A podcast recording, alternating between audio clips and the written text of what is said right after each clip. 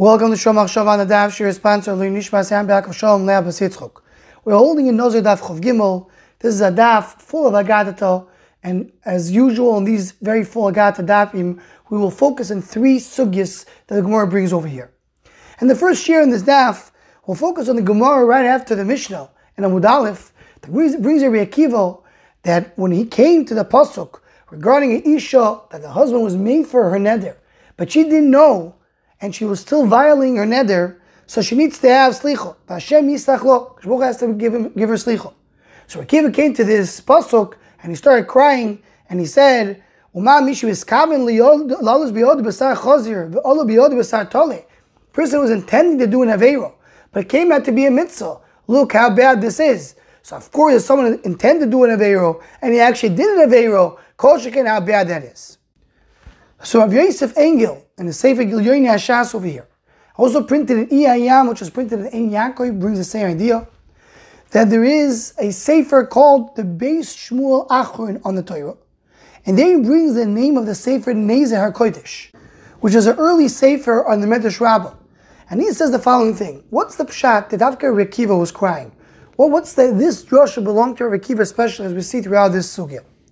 So he says the following: We know that the Shvatim, they went and did something bad to Yosef. They sold Yosef a tzaddik to the Mitzrim, and they planned to come and do something bad to cause him to either die or disappear.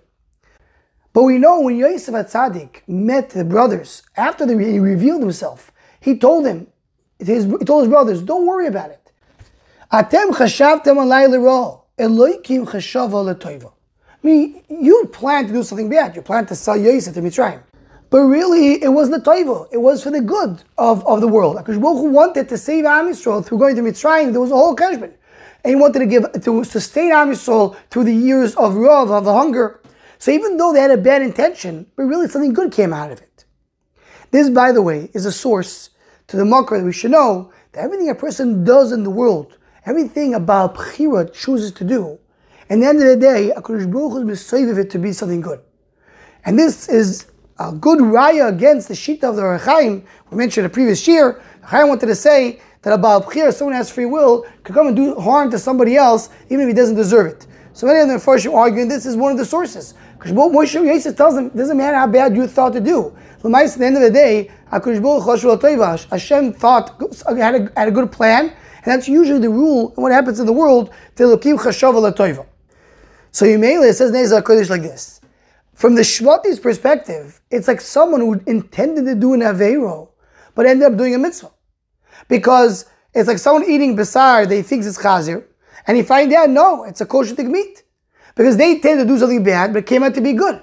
So if when someone does something bad, but it turns out to be good, so that it's not so terrible, then we say that there's a mechilo, that you don't have any problem, so then the Shvatim should be fine.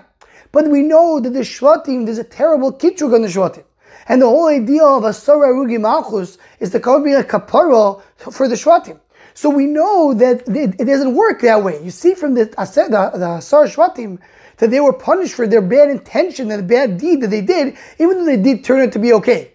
So you see that even when someone does something bad with a bad intention, even though it turned out to be okay, he still gets punished for it. He still needs slicha kapara. So Hadz a Kodesh based on that, and he says the following.